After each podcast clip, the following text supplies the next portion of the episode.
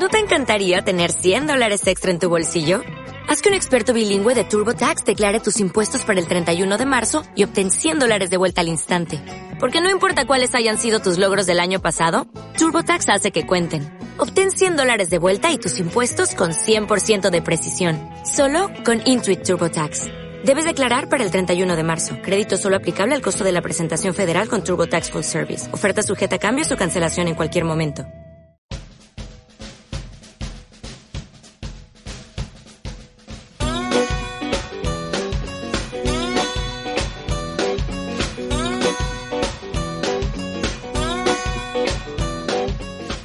Hola Trotamundos, aquí arranca el podcast de ungranviaje.org. Somos Pablo y Ciar y queremos acercaros a través de nuestro micrófono a grandes viajeros que recorren o han recorrido el mundo en bicicleta o en moto, en transportes públicos o a pie, en barco o sobre cuatro ruedas.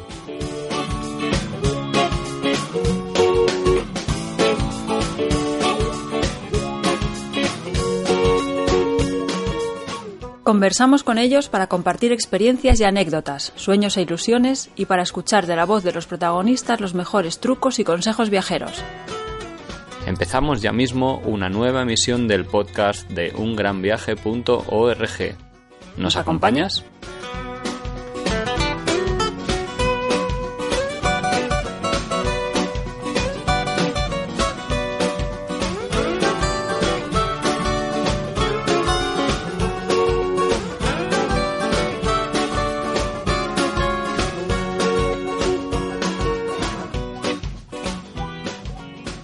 Hola queridos oyentes de Un Gran Viaje.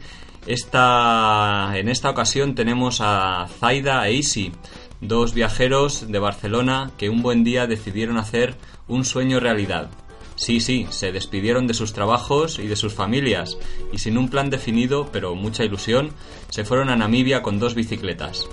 Dos años y siete meses después cerraron el círculo, entrando de nuevo en Barcelona, después de pedalear más de 25.000 kilómetros por 25 países en tres continentes.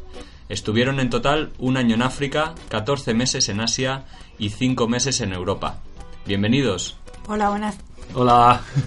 Para quien no conozca su aventura, empezó en septiembre de 2008 en Namibia, fue una aventura increíble en bicicleta que permitió unir en el continente africano el Océano Atlántico y el Índico. Fueron desde Namibia a Tanzania y de Mozambique a Sudáfrica y después volaron a China, a Hong Kong y enlazaron con Kuala Lumpur, el sudeste asiático. Después India y más tarde Estambul fueron los destinos que les llevaron finalmente pedaleando por Europa hasta Barcelona siempre con la velocidad y el punto de vista que permite la bicicleta. Contadme un poco cómo surgió la idea, el sueño de iros de viaje. ¿Hubo algún detonante para decir lo dejo todo y me voy a viajar? Eh, bueno, sí, hubo un detonante. Todo empezó en Cuba, con un viaje que hicimos durante 20 días en bicicleta y allí vimos que lo nuestro era la bicicleta y el contacto directo con, la gente que nos daba la bicicleta pues era la forma de viajar que queríamos, ¿no?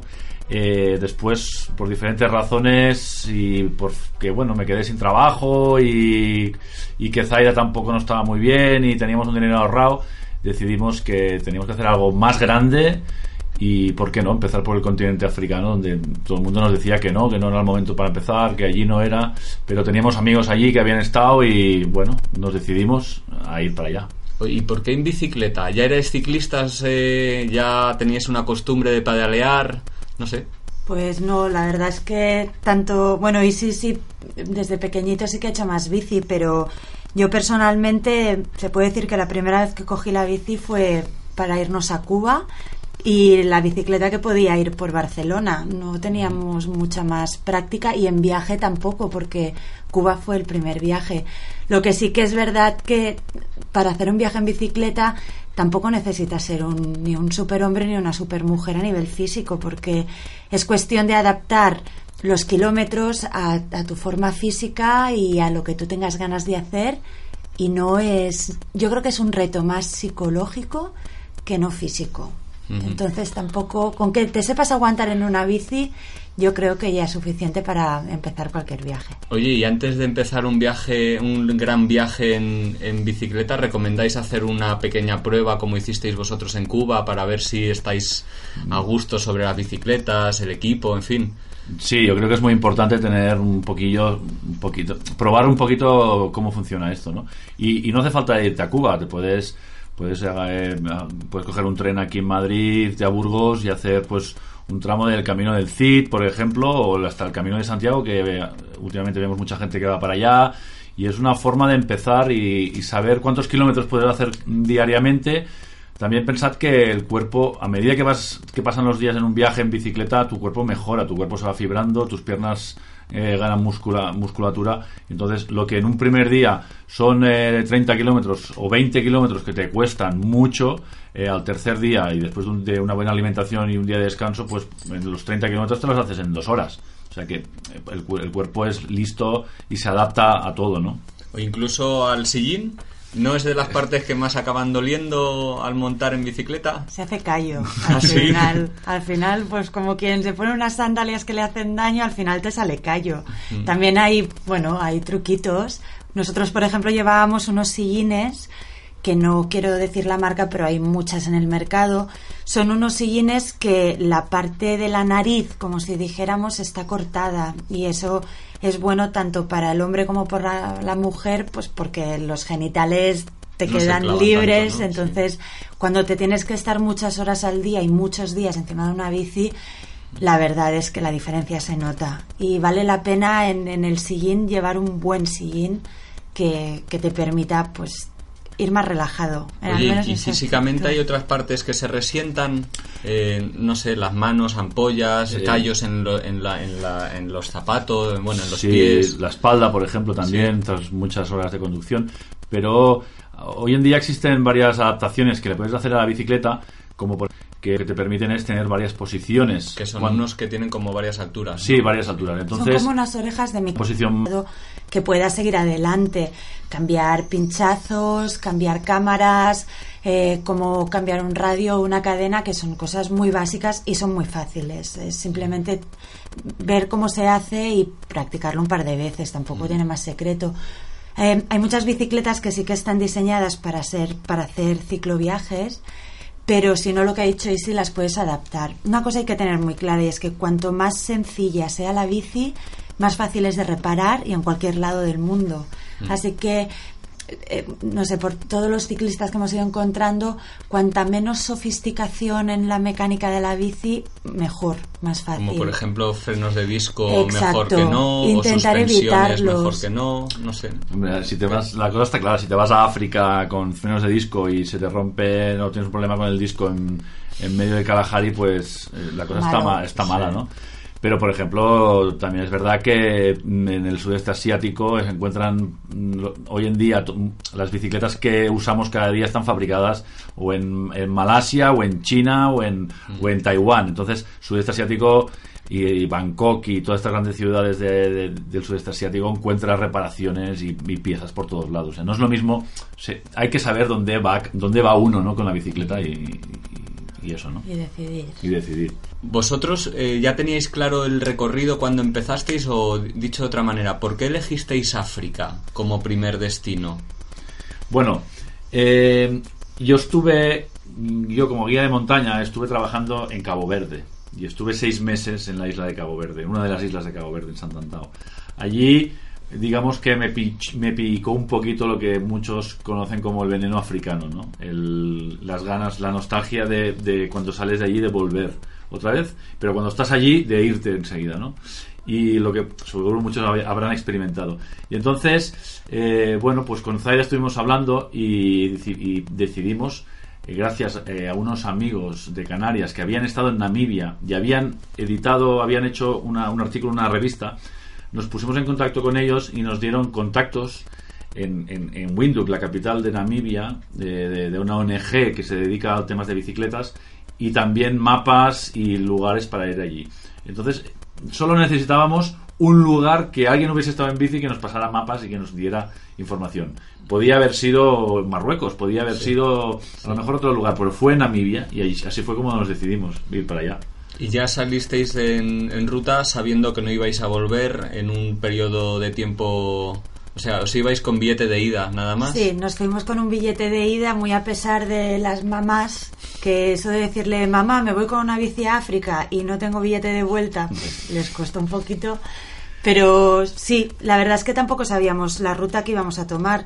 Sabíamos que empezábamos en Namibia y desde allí no sabíamos si acabaríamos hasta Marruecos como pudisteis hacer vosotros o, o hacia dónde íbamos a ir. Y un poco a través de la gente que nos íbamos encontrando por el camino, pues eh, información de evitar países en guerra o Zimbabue lo evitamos porque era la época del cólera. Bueno, fue tra- fuimos trazando una ruta un poco a la aventura, entonces como no teníamos expectativa de nada y no sabíamos dónde íbamos a ir mañana, todo era una sorpresa, así que fue la mejor forma de viajar. Debió ser bastante duro, ¿no? Al principio, eh, pedalear por el desierto de Namibio, ¿no? El Namib Naukluft. o- Naukluft Park. Sí. Cuesta, Eh, cuesta, sí. Bueno, es un nombre alemán, Naukluft Park. Eh, la- es una- Namibia es una antigua colonia alemana. ¿eh? Aún hay muchos alemanes por allí. Y, y sí, fue muy difícil porque el de- desde Windhoek a... Claro, nuestra idea era eh, unir el Atlántico con el Índico, como has dicho.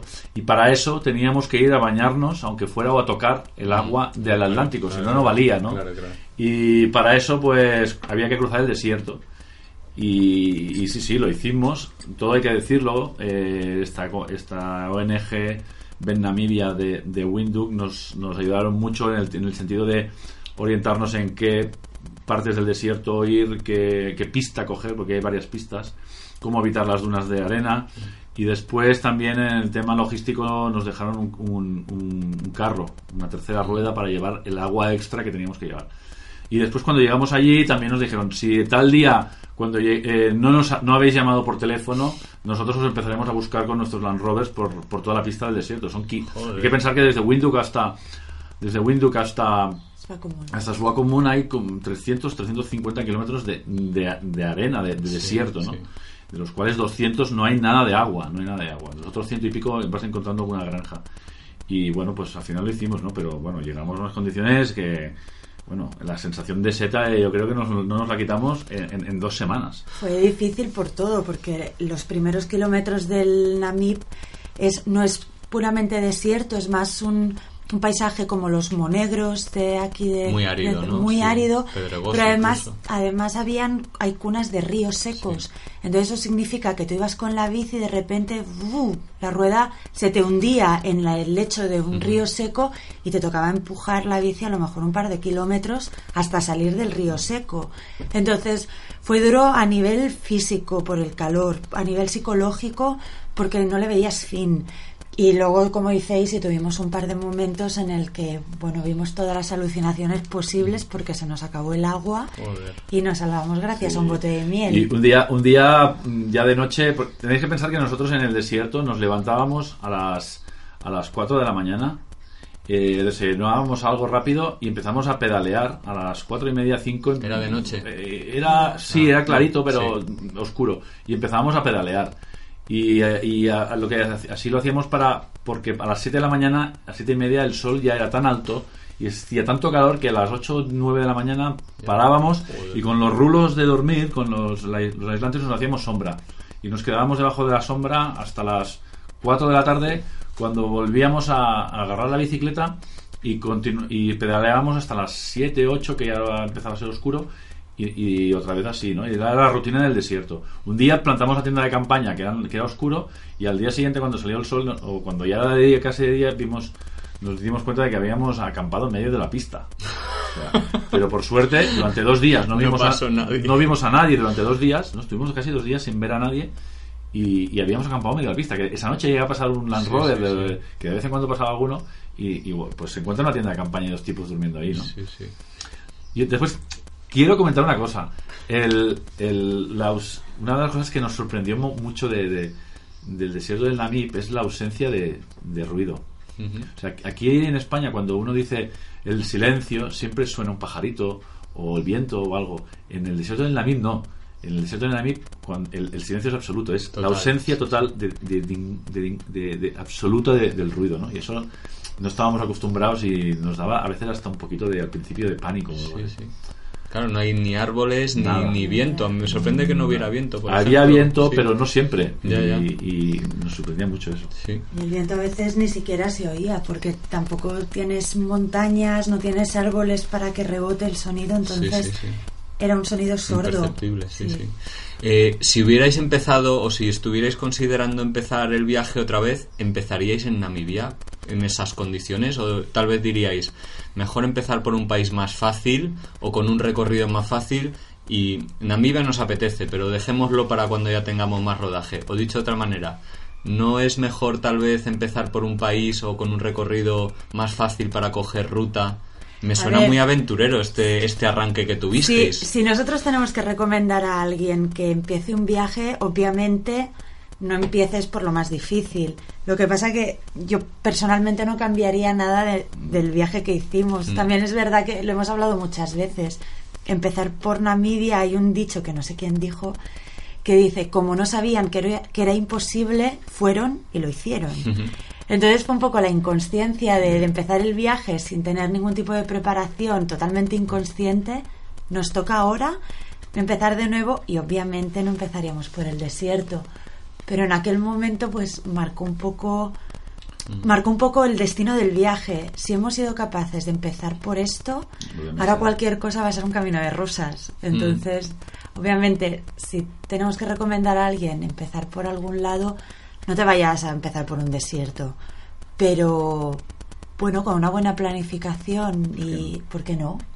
¿Por qué no? Sí, sí. Oye, y luego ya empezasteis, después de Namibia, entrasteis en Zambia, si no recuerdo mal, luego en Malawi, habíais comentado. Ahí ya se empieza a entrar un poco en ese África más, tal vez, estereotipado que tenemos, ¿no? El África negra, porque Namibia no deja de ser un poco Alemán. eh, alemán, ¿no? Y, bueno, desierto, ¿no? Pero eh, el verdor de las, de las montañas, las pistas rojas, eso lo encontrasteis más adelante. Eso lo encontramos ya en, en cuando llegamos, la primera vez que llegamos, en el norte de Namibia, llegamos al río Cabango, ¿no? Justo es la frontera entre Angola y Namibia, y de repente eh, la franja verde del río Cabango, los hipopótamos ahí en el río, eh, cocodrilos, y, sí que más el, África más negra, ¿no? Era, bueno, lo que estábamos esperando, nosotros lo estábamos esperando y, a partir de allí hasta prácticamente hasta que llegamos a Sudáfrica al cabo de un año fue el- lo que vimos cada día, ¿no?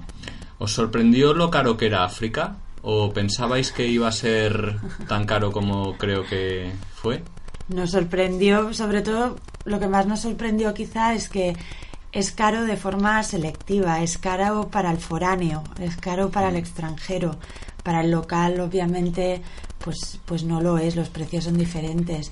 Pero sí, para el que viene de fuera es, es caro. Sí. ¿Vosotros cómo viajabais? ¿Viajabais con tienda de campaña, si no me equivoco, con hornillo, o sea, con utensilios para ser autosuficientes de dormir y comer? Eso supongo que abarata en cualquier caso bastante un viaje. Abarata el viaje, el, ser independiente, el ser. Yo creo que si África es cara, pero lo puedes reducir el precio si intentas vivir como un africano, ¿no? Eh, o sea, de, todo el tema res- de resort y todo eso, claro, intocable, Nada, ¿no? ni, ni- ni pisarlos. Y, y sí, y, y co- nosotros cocinábamos con nuestro hornillo de gasolina, por cierto, porque no no habían cargas de gas allí y de gasolina. Y también creo que eso fue quizás un poquito lo que nos salvó de, de tener problemas estomacales como tuvimos después en, Asia, ¿no? Como cocinábamos, íbamos a los mercados, compramos cebollas, patatas y hacíamos sobre todo mucha tortilla de patata comíamos que nos hacíamos con una con una paella que compramos a los chinos y, que ahí siempre encuentras, ¿no? Y, con eso pues nos salvamos también de, de problemas estomacales. ¿Cómo lo hacíais con el dinero? ¿Llevabais el dinero encima vosotros? Eh, ¿Traveler checks? eh, ¿Tarjetas de crédito? ¿Cómo, ¿Cómo lo hacíais? Porque llevabais todo con vosotros. Si os atracaban, os que- podrían quitar todo. Sí. ¿No teníais miedo con ese tema, por Bueno, ejemplo? llevábamos, llevábamos una tarjeta de crédito cada uno, Mm. entonces intentábamos planear, formarnos, sobre todo en África, en Asia hay mucho más, muchos más bancos y eh, intentábamos saber a qué distancia íbamos a encontrar en el próximo banco, entonces sacar el dinero justo para poder sobrevivir hasta aquel momento. Entonces ese dinero lo repartíamos por todas las alforjas. Entonces si nos robaban una alforja siempre nos quedaba el dinero que teníamos en la otra alforja. Y así vamos un poco. Sí, también teníamos, mm, llevábamos fajos de dólares de un dólar en fajos de 50 repartidos por las alforjas y en sitios secretos de las alforjas. De- mira si era secreto que el día que nos íbamos para, para China desde, desde, desde Sudáfrica, rehaciendo las maletas, apareció un fajo que no teníamos controlado de 50 dólares americanos en billetes de un dólar. Que, que Nos lo- hizo una ilusión. nos hizo una ilusión. Sí, lo que sí que es verdad que también delant- en la bolsa delantera, una, la- una de las partes más importantes del ciclista, la bolsa del manillar, allí llevábamos eh, dólares, bastantes, bast- dinero, pues suficiente porque si nos daban el palo o nos intentaban robar, darles lo que había allí. Decir, no, no tenemos más. Sí, y darles sí, sí. eso, ¿no? Por si alguien venía ahí. Nunca ¿Ahí pasó. llevabais? ¿La documentación, la cámara de fotos, el dinero? O sea, esa bolsita que decís. Esa es la bolsita que yo creo que es la más importante del ciclista porque es la que cuando tú llegas a un lugar eh, como puede ser un, un restaurante y dejas la bicicleta atada en un, en, en un fuera o tú no puedes entrar con la bici eh, esa bolsa la coges, la puedes coger y, y automáticamente con una cinta, una bandolera se te convierte en una bolsa para llevarla en el hombro. Allí llevas tu pasaporte, tu cámara de fotos y dinero. Todo lo que si te roban la bici o algo, en ese momento, sa- al cabo de 10 minutos sales y no hay bici, tengas un pasaporte de dinero para irte a, a tu embajada y, y intentar pues solucionar los temas, ¿no? Es como la caja de seguridad de Que- la bici. que siempre está Aquello contigo. siempre está contigo. Sí, Y en eso sí que es algo que, que recomendamos no ahorrar. La, la bolsa de manillar, cómprate una bolsa buena. Hay un par de marcas que tienen bolsas de una capacidad de 7 litros, por ejemplo. Son impermeables y aquellos es una inversión de por vida. Aquello es una cosa que te va a costar un dinero porque tienen un precio bastante elevado comparado con, con las alforjas traseras, pero es que si te la compras de buena calidad, eso te va a acompañar durante toda tu vida ¿Qué ciclista. hace que sea buena o mala? Eh, que sea cómoda para llevar colgada. el o- sistema de anclaje Ajá. al manillar que Sí. sea un buen sistema de anclaje para que no tenga vibraciones y no te moleste en el manillar que sea que sea fácil de quitar y poner pero que sea difícil de robar cuando si te dan un tirón que sea impermeable es básico vale, vale. porque como, como ciclista te tocará mojarte muchos días Y en la y- parte de arriba lleva que lleve mapa, para un mapa, y te sirve también como mesa, ¿no? Como una mesa. Y pensad que allí, al final, al- al- allí iba toda nuestra documentación, cámara y toda, todas las tarjetas con todas las fotografías de África. Todo estaba ahí dentro. O sea, dormía en la tienda de campaña con nosotros. Te la llevabas a, a todos lados contigo, ¿eh?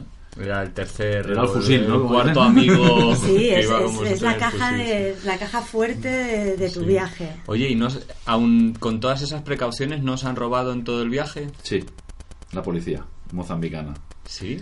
Eh, ¿Pero tipo soborno o tipo robo tal cual? No, eh, Robo, robo. robo, robo. Y aparte fue la mancha de la bicicleta, que les hacía mucha gracia. La, la bomba de hinchar. La bomba de hinchar. Y esta es pequeñita, era muy Sí. pequeñita. Y en un momento en un, que nos rodearon los policías y siempre, pues, con- por curiosidad, bla, bla, bla, esto y lo otro, ¿dónde vais? Y para aquí, para allá, y danos algo de comer, danos un cigarro, mírame una cerveza para aquí. Que no, que no, que no. Cuando desaparecieron los tipos, la bomba había desaparecido también. Agarraron lo que pudieron, Sí, básicamente. sí, bueno. Era- Eso lo único en África, ¿no? Después también nos pasó algo lo mismo con algo en, en Asia, también nos da En Laos también, al pasar, al pasar fronteras, por eso yo, y sí comentaba, llevábamos fajos de dólares en billetes de un dólar. Porque dar un dólar en un momento determinado te puede salvar de un problema un poco más grande. Entonces, a la hora de pasar fronteras, aunque nosotros éramos bastante reacios a vendernos por un dólar, teníamos tiempo, por lo tanto, en Laos, por ejemplo, la, la policía fronteriza nos quería hacer pagar no sé cuántos dólares extras porque era domingo. Por- por- porque era domingo, si hubiera sido martes, porque era martes. sí, sí. Entonces, bueno, teníamos la opción de dar el dólar y pasar, pero bueno, como tampoco teníamos prisa, nos quedamos ahí y dijimos, bueno, pues ya se hartará, ya nos Sí, lo sí. dejará pasar, en algún momento tendremos que pasar. Pero bueno, el, el dólar sigue siendo un poco como la llave mágica para muchas cosas, sobre todo en el continente africano, mucho más que en el asiático. va bien, va bien llevar siempre unos cuantos dólares en billetes de un dólar. ¿Y pasasteis lo que se dice miedo en algún momento? Em, sí. Bueno, en- principalmente el, miedo más grande que pasamos no fue por culpa del ser humano, sino por la naturaleza. Eh, la naturaleza fue la que nos dio, más sustos, ¿no? La fuerza de la naturaleza te puede, te- se te puede llevar en un plis-plas, ¿no? Y en cuanto a sustos, eh, bueno, eh, no fueron sustos en cuanto a sustos muy grandes, pero sí que un día, por ejemplo, en Namibia eh, vino un señor, se identificó como policía y nos, y nos dijo que habían unos malos, que un grupo de delincuentes que nos estaba siguiendo y querían porque querían nuestro dinero. Nuestra sorpresa fue que nos dijo, esperad, no, sal- no salgáis, estamos en internet, no salgáis fuera que os están esperando. Y cuando salimos fuera con el policía, resulta que los delincuentes eran, eran niños de la calle, de, de 10 y 15 años, y la mitad de ellos, o casi todos con problemas de drogadicción, esnifando pegamento. Y claro, pues este hombre nos acompañó hasta el camping y después, bueno, por otras razones no pasó nada, ¿no? Pero y después también en, en- Mozambique, otra vez la policía en un control en el norte de Mozambique, querían dinero, querían dinero. Hay que pensar que ahí, en Mozambique, hace 10 años terminó la guerra civil, muchos de los policías que hay ahora son antiguos guerrilleros y son tipos pues que, que los han pasado muy mal y, y, bueno, pues querían dinero, que querían comer, querían hacer que invitarnos una cerveza, que no, que no, que no. Y uno si se, uno con una K-47 se puso, no nos apuntó, pero sabes eso que ves la metralleta por ahí dando vueltas, el tipo, el tipo con un pestazo de alcohol que no veas y, bueno, y- y había gente allí en el control de policía y empezaron a gritarle a los policías, dejadlos, dejadlos, dejadlos. Y, y- y al final pasamos, pero son esos momentos que dices, ostras, ¿cómo puede haber acabado esto, no? Y- bueno, sí, afortunadamente estáis aquí Sí, sanos sí, sí, y sí. salvos. Oye, eh, luego de África disteis un salto tremendo a Asia.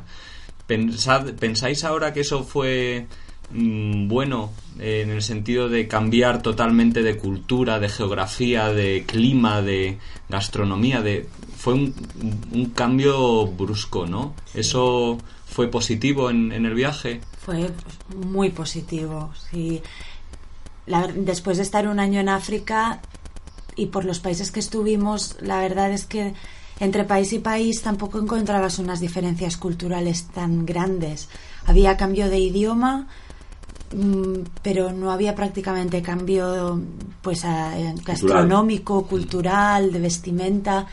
Entonces, cuando decidimos ir a Asia, que fue un poco pues de rebote, pues porque teníamos ganas de cambiar y conocimos a un viajero que venía de allí y nos dijo que pues nos explicó las excelencias y cuando llegamos empezamos por China nos dimos cuenta que cambiar ya no solamente de país, sino que cambiar de región dentro del mismo país era como pasar de un planeta a otro. Y fue una sorpresa que nos encantó. Fue un cambio, como- yo creo que todos los cambios son positivos siempre. Y pues irnos a Asia fue un cambio muy bueno pues a nivel cultural, a nivel también de que es bueno, quizás un poquito más relajado, no te sientes no te sientes tan señalado, quizá por algún porque estás están más acostumbrados a ver occidentales o no, pero bueno, fue un cambio muy positivo, nos gustó un montón. Y os gustó tanto que estuvisteis cuatro meses en China.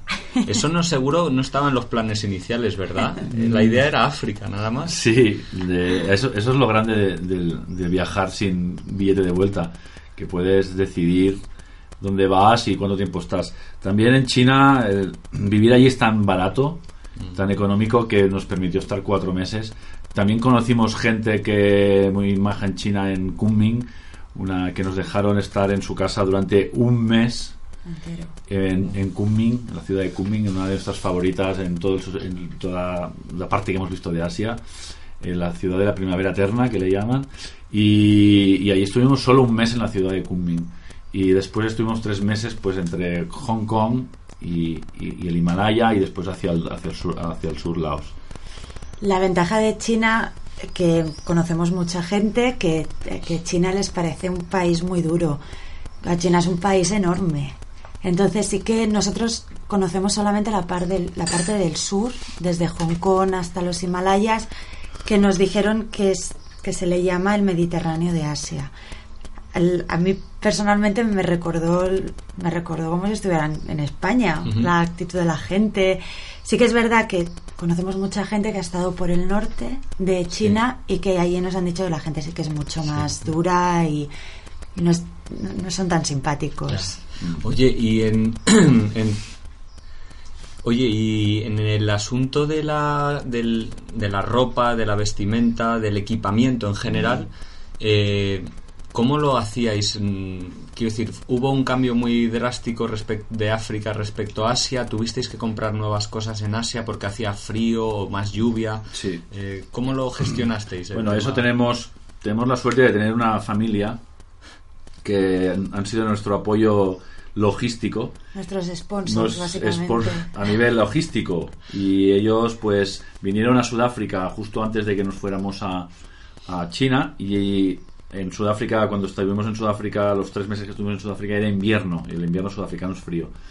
Allí teníamos nuestras chaquetas de, bueno, pues nuestros sacos de plumas, nuestras ah, equipo de invierno, que cuando vinieron la familia se lo llevaron para España. Ah, eh, todo el año que estuvimos en sudeste asiático estuvimos, pues, como que dice, con, pantalón corto y camiseta, excepto en, los, en el Himalaya que nos que llevamos el anorak típico de la bicicleta y después ya en Turquía otra vez, cuando vinieron otra vez a Turquía al cabo de dos años casi, o un año y medio, ya no me he perdido, y en Turquía, en Estambul, eh, nos trajeron otra vez el equipo de invierno para cruzar el, eh, Europa durante noviembre y diciembre. O sea que ellos fueron un poquito... Y si alguna vez teníamos algo, eh, lo enviábamos en cajas lo enviábamos para España y algunas veces incluso a, cobro revertido que llaman, ¿no? Sí.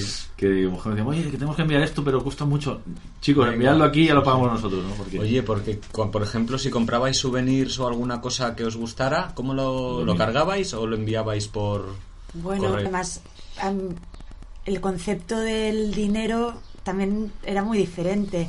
Ahora digo, pero será posible. No compré aquello porque me costaba 5 euros 5 euros no es nada y en aquel momento 5 euros para nosotros... 5 platos de noodles. Claro, significaba 5 platos de noodles o una habitación para dos personas con un ventilador fantástico. Entonces el concepto de lo que costaban las cosas era muy diferente.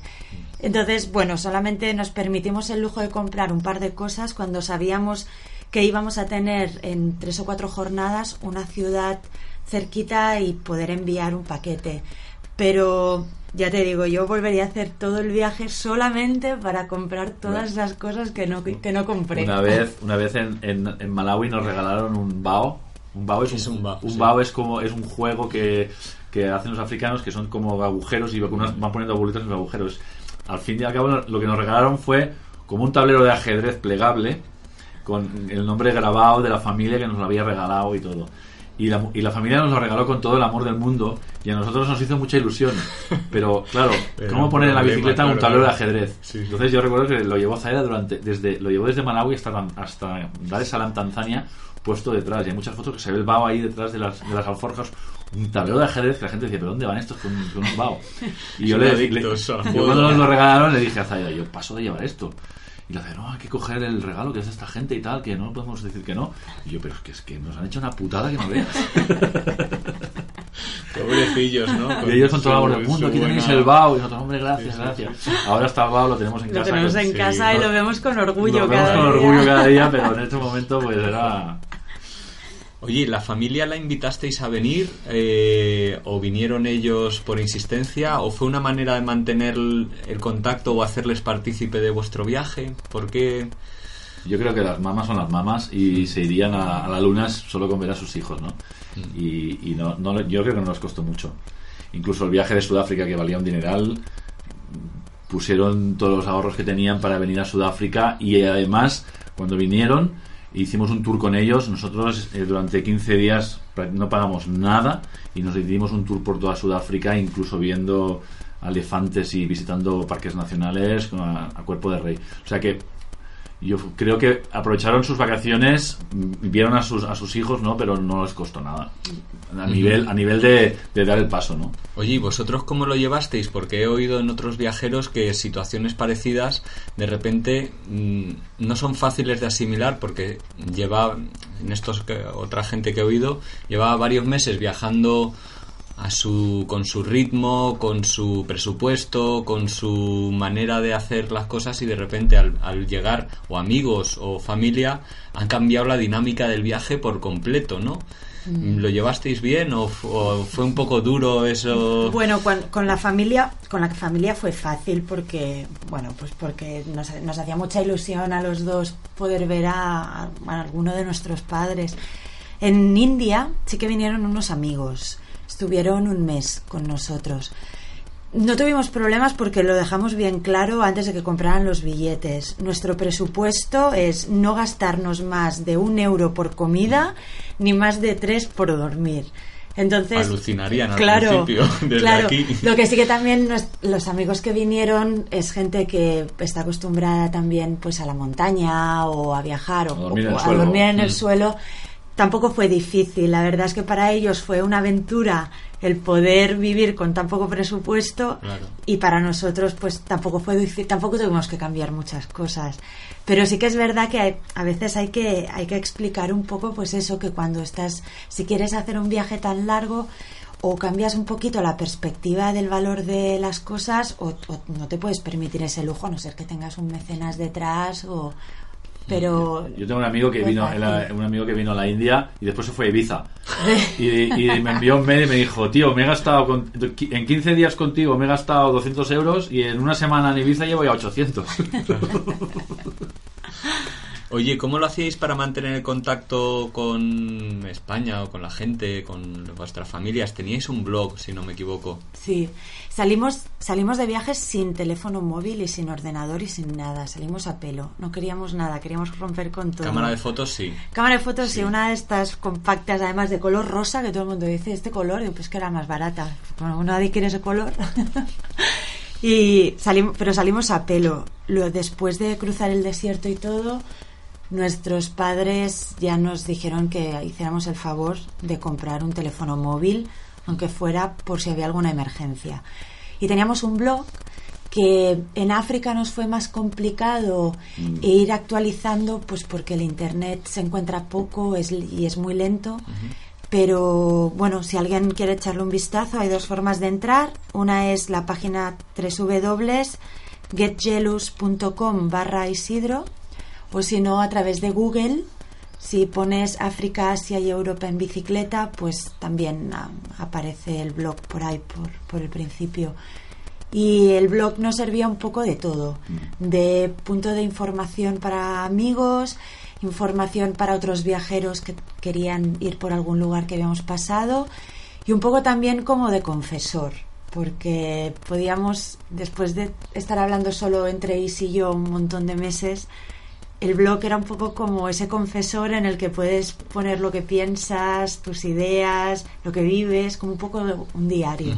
¿Y diario, digamos, eh, escrito llevabais también? También, Sí, sí. Yo llevaba uno que todavía tengo como Porque eso igual es mucho más personal, Sí. incluso, Sí. ¿no? Que el blog lo va a leer así Eh, tal vez cualquiera, pero tu diario... Sí. Zaira llevaba, llevaba su, o llevaba así, llevaba su blog más personal. Yo llevaba más datos técnicos, kilómetros, tipo de carretera, eh, si dónde se encuentra un bar o algo para dormir, un hostal aquí, un hostal allá. Y ella más rollo el día a día, ¿no? Mm. ¿Qué os dice la gente o qué os decía la gente que, que os conocía viajando? ¿Estáis locos? ¿Cómo hacéis esto? ¿Cómo estáis tanto tiempo? Eh, ¿Vuestros amigos o conocidos? Qué envidia. ¿Sí? Envidia, sí. Casi todo el mundo dice que envidia. Sí. Yo, yo me quedo con, con lo que me dijo mi padre cuando le dije que iba a hacer una cosa así y me dijo, "O hazlo ahora porque el día de mañana no sabes si lo podrás hacer. Y, y- y efectivamente, efectivamente era el momento. También es verdad que encontramos, cuando sales a hacer un viaje así, ahora ya tenemos mucha información de los viajeros que hay, pero en aquel momento que salimos un poco pardillos, la verdad, pensábamos que no había nadie haciendo algo así y, y ingenuos de nosotros con esa idea, cuando empezamos a viajar nos dimos cuenta que había muchísima gente de muchísimos países, de muchísimas edades, viajando con todo tipo de transportes, andando en transportes públicos, en bici, en patinete. Gente con Es que proyectos. gente por todas partes y es una experiencia siempre poder hablar con esa gente, con ese viajero que te encuentras. Es una experiencia que no entendemos cómo hay gente que pasa de largo cuando ve otro viajero, porque es la mejor guía que puedas Sí. tener, la mejor Ni información. Lonely Planners ni nada. El, el otro viajero que lleva tiempo también es el que te va a contar dónde puedes ir, dónde no, dónde puedes dormir y te va a dar contactos. Porque llevabais guías vosotros y mapas o... Al ¿cómo principio llevábamos, pero la descartamos. La- en, en África llevamos la Lonely Planet, que no estamos en contra de ella, ¿eh? porque a nosotros nos iba muy bien a nivel de mapas. Sí. De- cuando entrábamos, por ejemplo, en, no sé para decirte, en Ochibarong, un pueblo pequeño, una ciudad pequeña de, de Namibia, pues el mapa de la, de la Lonely nos servía muy bien porque nos situaba donde estaba el bar, el restaurante, el hotel, el, la- el correo, la policía y eso. Pero después yo creo que íbamos por lo que nos decía otra gente. Y, y- o íbamos también al final a descubrir nosotros. Oye, de, no os voy a preguntar cuáles han sido los países que más os han gustado, pero tal vez sí, cuáles son los más agradables para ir en bicicleta de vuestro recorrido por África, Asia y Europa. Mira, yo creo que va a ser más fácil decirte los que no son fáciles. Pues yo creo que sí. Mira, y son, un- son países además que te los voy a decir muy, muy segura porque creo que todos los ciclistas que nos hemos encontrado opinamos lo mismo. Eh, Tanzania, la zona de la costa, la zona del interior es muy tranquila, pero la zona de la costa hay solamente un par de carreteras en muy malas condiciones y los conductores de los autobuses Son locos. kamikazes. El interior es más tranquilo. Luego, otro país muy complicado para ir en bici es Vietnam, porque hay millones y millones y millones de motos y solamente hay una carretera, Dos. dos, carreteras en el país. La 1 y la 4. Y es, es una locura. O sea, mm, vete de otra forma, pero no te vayas en bici a. Vietnam. Y otro país que es complicadísimo es, es India. Sí. India es una locura en La bicicleta. parte, eh, quizás no, tanto el norte, pero sí que es complicado. Sí. También Y por el, el nivel tráfico, porque el tráfico. ¿eh? Sí, Sí. por tráfico todo. ¿Y sí. combinabais un poco medios de transporte? ¿Había zonas en las que decíais, uy, aquí vamos a montar la bici en un autobús, Sí. pasamos de hacer esto Eh. o en un tren? O... Sí, sí, sí, no. Eh, cuando veíamos un peligro muy fuerte, por ejemplo, en, eh, o cuando quizás había peligro de animales salvajes que en, en, en- en el Chove National Park los controles de los rangers nos nos suplicaron por favor que no fuéramos en bicicleta durante 200 kilómetros que porque hay en esa zona hay eh, 15.000 elefantes que cruzan la carretera sin mirar Bueno, sin mirar, es que es, es- bueno que van a, van a su bola que van a mirar ¿no? Que si estás en el medio, que no les importa. Eso, y no uno, sino que cru- cruzan igual grupos de 60 o 20 o 30 elefantes. Y entonces nos dijeron los rangers, por favor, por favor, no paséis por aquí, no paséis por aquí. Y nosotros, bueno, es que, ¿y cómo lo hacemos? Nosotros buscamos un transporte y la primera pick-up que pasó, los rangers la pararon y un señor muy amable cargamos las bicis en la pick-up y nos hizo esos 100 kilómetros del, del Chove National Park. Después también en algunos lugares donde el tráfico era muy malo, ¿no? En, en- me parece que pasó donde en Vietnam, donde después de, de estar pa- que- a punto de que un camión te mate o, o- o que te tiren de la carretera, dijimos, mira, pasamos de todo, Sí, o sea, es que sí. nos vamos a Saigón ya y, y los últimos 100 kilómetros también cargamos la bici. Pero no es una de nuestras de nuestras tónicas, ¿no? No es una de nuestras... Nuestra norma es hacerlo todo en bici, pero sí que cuando hay peligro, pues, pues no, claro, primero es la seguridad. Oye, una pregunta igual, no diré complicada, pero ¿sois los mismos que cuando partisteis? Eh, ¿en, qué, ¿En qué notáis que habéis cambiado o qué os ha significado el viaje? Bueno, quizá yo tendría que contestar por mí y sí por él, ¿no? Porque cada uno vive las cosas de una manera. A mí personalmente me ha enseñado a tener una opinión propia y a no fiarme tanto de los medios de comunicación. Porque una cosa es lo que nos explican una persona con su opinión y otra cosa es poder tú mismo comparar lo que has vivido con la información que tienes. Lo primero eso, a tener una opinión propia sobre muchos temas. Segundo, a lo que otra cosa que es lógica es a valorar de una forma diferente las, las cosas que te pasan. Yo creo que ahora, siendo la misma persona, tampoco considero que haya cambiado tanto, pero sí que es verdad que valoro mucho, mucho más otras cosas que antes quizá no le daba tanta importancia. Y sobre todo la tercera, a confiar en mí misma. Creo que un viaje en bicicleta sobre todo siendo mujer, que muchas veces tenemos muchas trabas que nos pone la sociedad o nosotras mismas, a mí personalmente me ha servido para confiar en mí, en mis posibilidades, conocerme más, ser más independiente a la hora de, a la hora de decidir, pensar y a tener muy claro de, de que si quiero puedo y que si no puedo, al menos lo he intentado. Y yo creo que es eh, en lo básico. Por el resto me sigo poniendo rímel y poniendo colorete. eso, eso que es verdad. Yo creo que, bueno, que nos hemos sacado un máster en humanidades. ¿no? Sí, que no hay claro. una- ninguna escuela ni ninguna universidad te lo enseña. El poder convivir con. Y, y remarco, ¿no? Poder convivir y vivir como ellos. Porque una cosa es irte a África en un, a un resort y otra cosa es estar en África viviendo con ellos y durmiendo en la misma choza. O, y eso te hace convivir, conocer la cultura de cada país y en Asia y, ver, y, y verlos a ellos y, y es sacarse un máster en humanidades y, y te cambia por dentro porque entonces entiendes muchas cosas de, de los que pasan en el mundo no yo creo que muchos de los problemas sociales que hay y desplazamientos de desplazamientos de de, de poblaciones para arriba para abajo y, y no sé yo cuando ahora cuando veo africanos en el centro de Madrid o de Barcelona vendiendo digo no me extraña no me extraña no me extraña no y, Yo creo que aprendes a tener empatía, ¿no? A- Aprendes a ponerte en la posición del otro y a entender el por qué el otro hace cosas que antes quizá no entendías.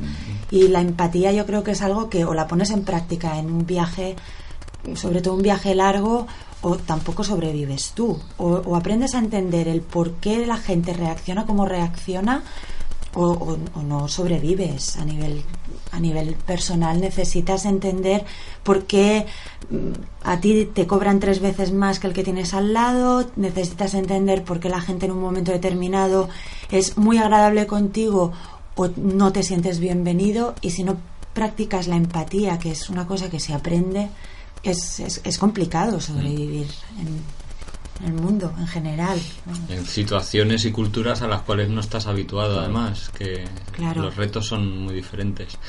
Después de, de visitar Asia y el sudeste asiático, fuisteis a India y empezasteis el camino de vuelta, digamos, ¿no? Volasteis a Estambul ya pensando que volvíais a casa. ¿Por qué, vol- ¿Por qué tomasteis esa decisión? ¿Estabais cansados del viaje? ¿Estabais cansados físicamente? ¿O echabais de menos casa? ¿O se os acababa el dinero? Eh, prácticamente sí. Se acababa la economía, ya no. El, el siguiente paso lógico hubiese sido Sudamérica Mm. o América en general, ¿no? Desde Canadá hasta hasta hasta Argentina, pero ya la economía no estaba para hacerlo eso. También eh, habían también ganas de ver a la familia, ¿no? No, y, y, y también esa idea de, bueno, vamos a ver si habían proyectos, ¿no? Eh, a nivel profesional también y dijimos, "Bueno, pues ¿por qué no probar, ¿no? Ahora de, de reinsertarse, ¿no? Como digo yo, una- un poquillo reinserta- reinsert- no era el mejor momento, porque ya estamos hablando del 2011 cuando ya estaba había petado todo. Pero bueno, habían proyectos por allí, cosas, gente que nos decía, mira, venid aquí, que vamos a intentar hacer esto, lo otro. Y bueno, pues eso nos, nos animó un poquillo, ¿no? Y, y eso, por eso volvimos. Hombre, lo ideal hubiera sido volver, estar seis meses aquí, ver familia y amigos y descansar un poco y volverse a ir, pero bueno, no pudo ser. Los señores del banco no nos han dejado, pero bueno, quedan proyectos que siempre hay que tenerlos.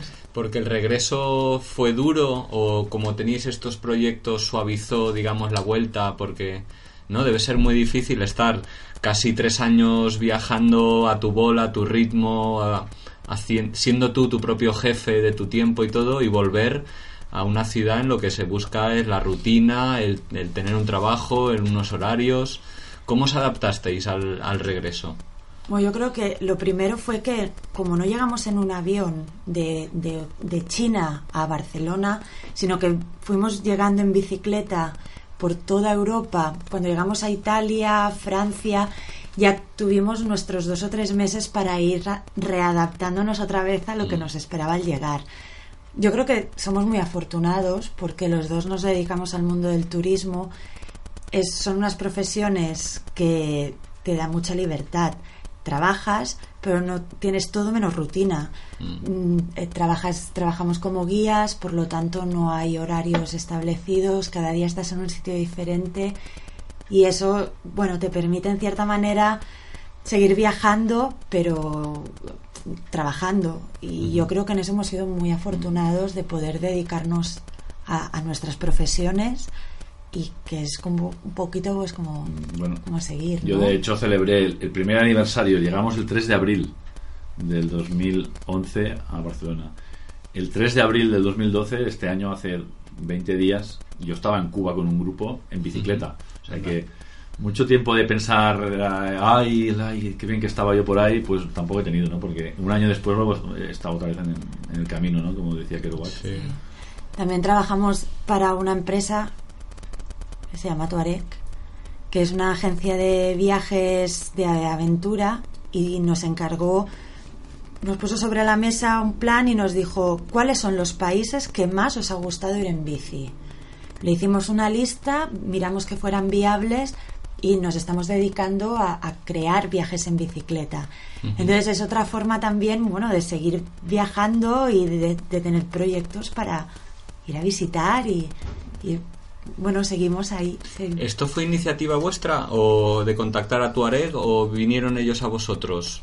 ¿Era una idea que ya ibais pensando a lo largo del viaje? ¿A la vuelta vamos a contactar para hacer una propuesta o...? Eh, no, fuimos a pedir trabajo y ellos nos dijeron, mira chicos, con el currículum que tenéis y todo lo que habéis hecho, ¿cuáles son los mejores lugares para ir en bici por el mundo? Y nosotros dijimos, mira, pues aquí, aquí, aquí, donde más hemos disfrutado.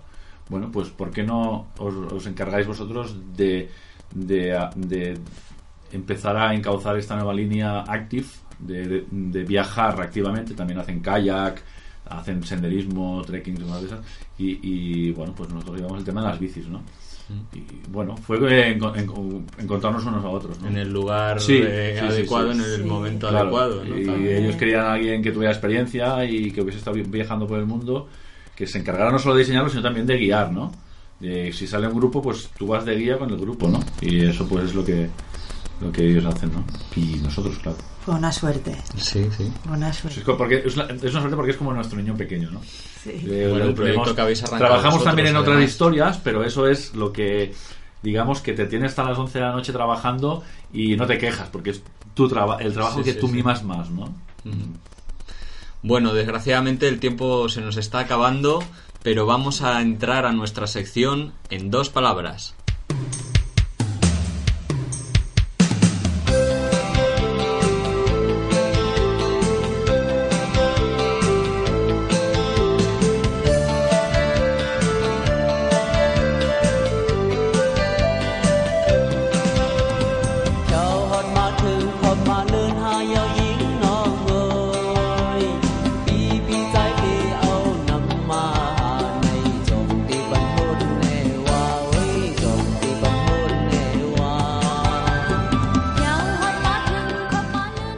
Comida no probasteis? Yo insectos. Yo nada, lo probé todo. ¿Qué comida os gustó más? El perro está muy bueno. El perro está muy bueno en China. ¿Algún libro que leyerais que os apasionara? Las reinas de África. ¿De Cristina Morato? Sí, El amor en tiempos de cólera, sí, de García de Márquez. García Márquez. ¿Algún grupo o música que os haya marcado el viaje de alguna manera especial? La música tailandesa y la oceana. Porque es muy divertida, como muy festiva.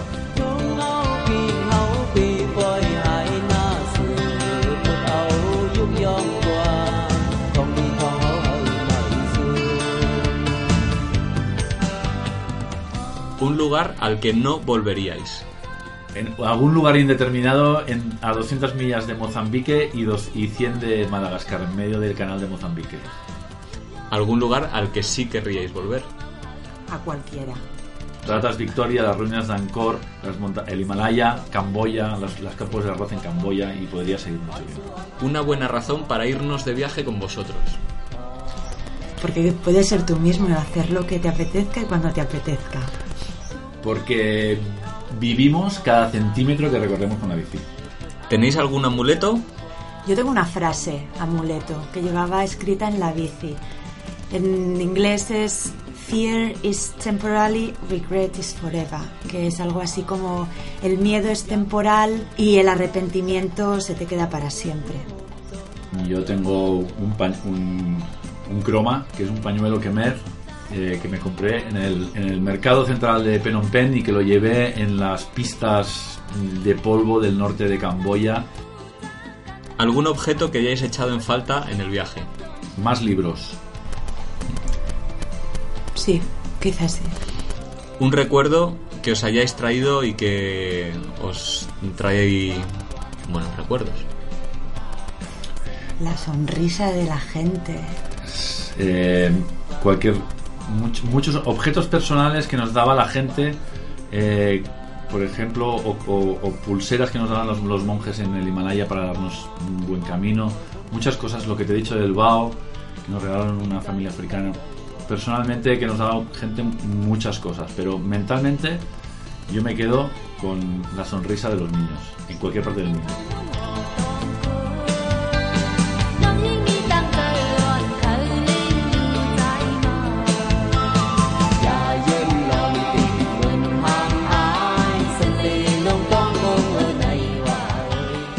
Pues desgraciadamente el tiempo se nos acaba en un gran viaje eh, hemos tenido la suerte de estar conversando con Zaida e Isi, dos grandes pero muy humildes viajeros que nos han estado contando sus peripecias por África, Asia y un poquito por Europa también.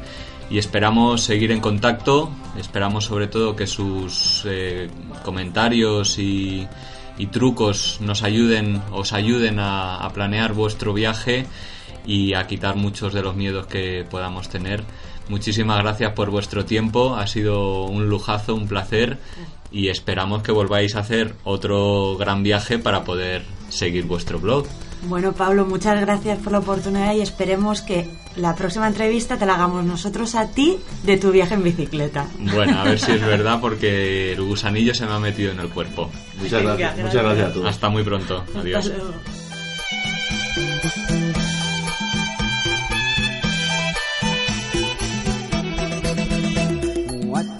วกเขาพักศิลปะถ้ามีงานมา พวกเขาก็ไปหักใส่ให้กับแฟนเพลงบอกว่าไกลหรือไกลเพราะคันลูกแห่งคนใด พวกเขาก็จะไปหาเรื่องห้องเรื่องลำบ่ดีปานใด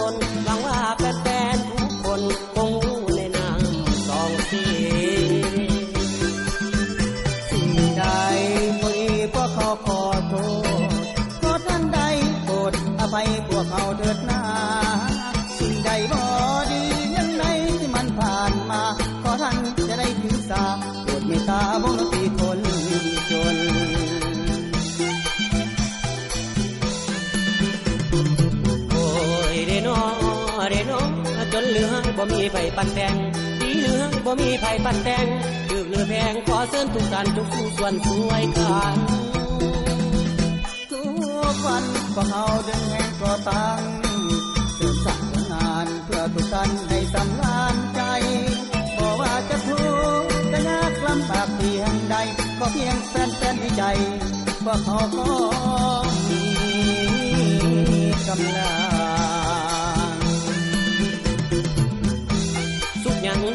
มากันร่วมใจไหวพรทุกการประสานวงดนตรีน้อยๆอิเล็กโทนสุขเปิดสังสีความสุขที่มีขอให้จงหลับลงแฟนแฟนทุกคน มีสุขเด้อลำรู้ไ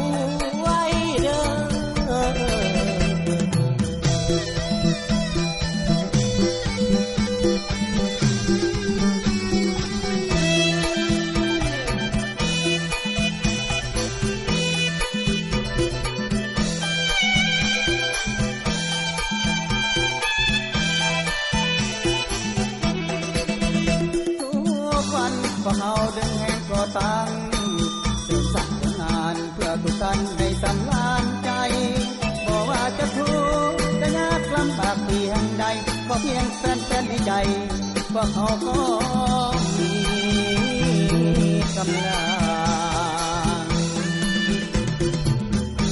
สุขยังอยู่ใส่มากันร่วใจไหวพรทุกการประสานวงดนตรีน้อยๆอิเล็กโทนสุเปิดสังสีความสุขที่มีขอให้จงหลับลง แฟนๆทุกคนมีสุขเด้อลำร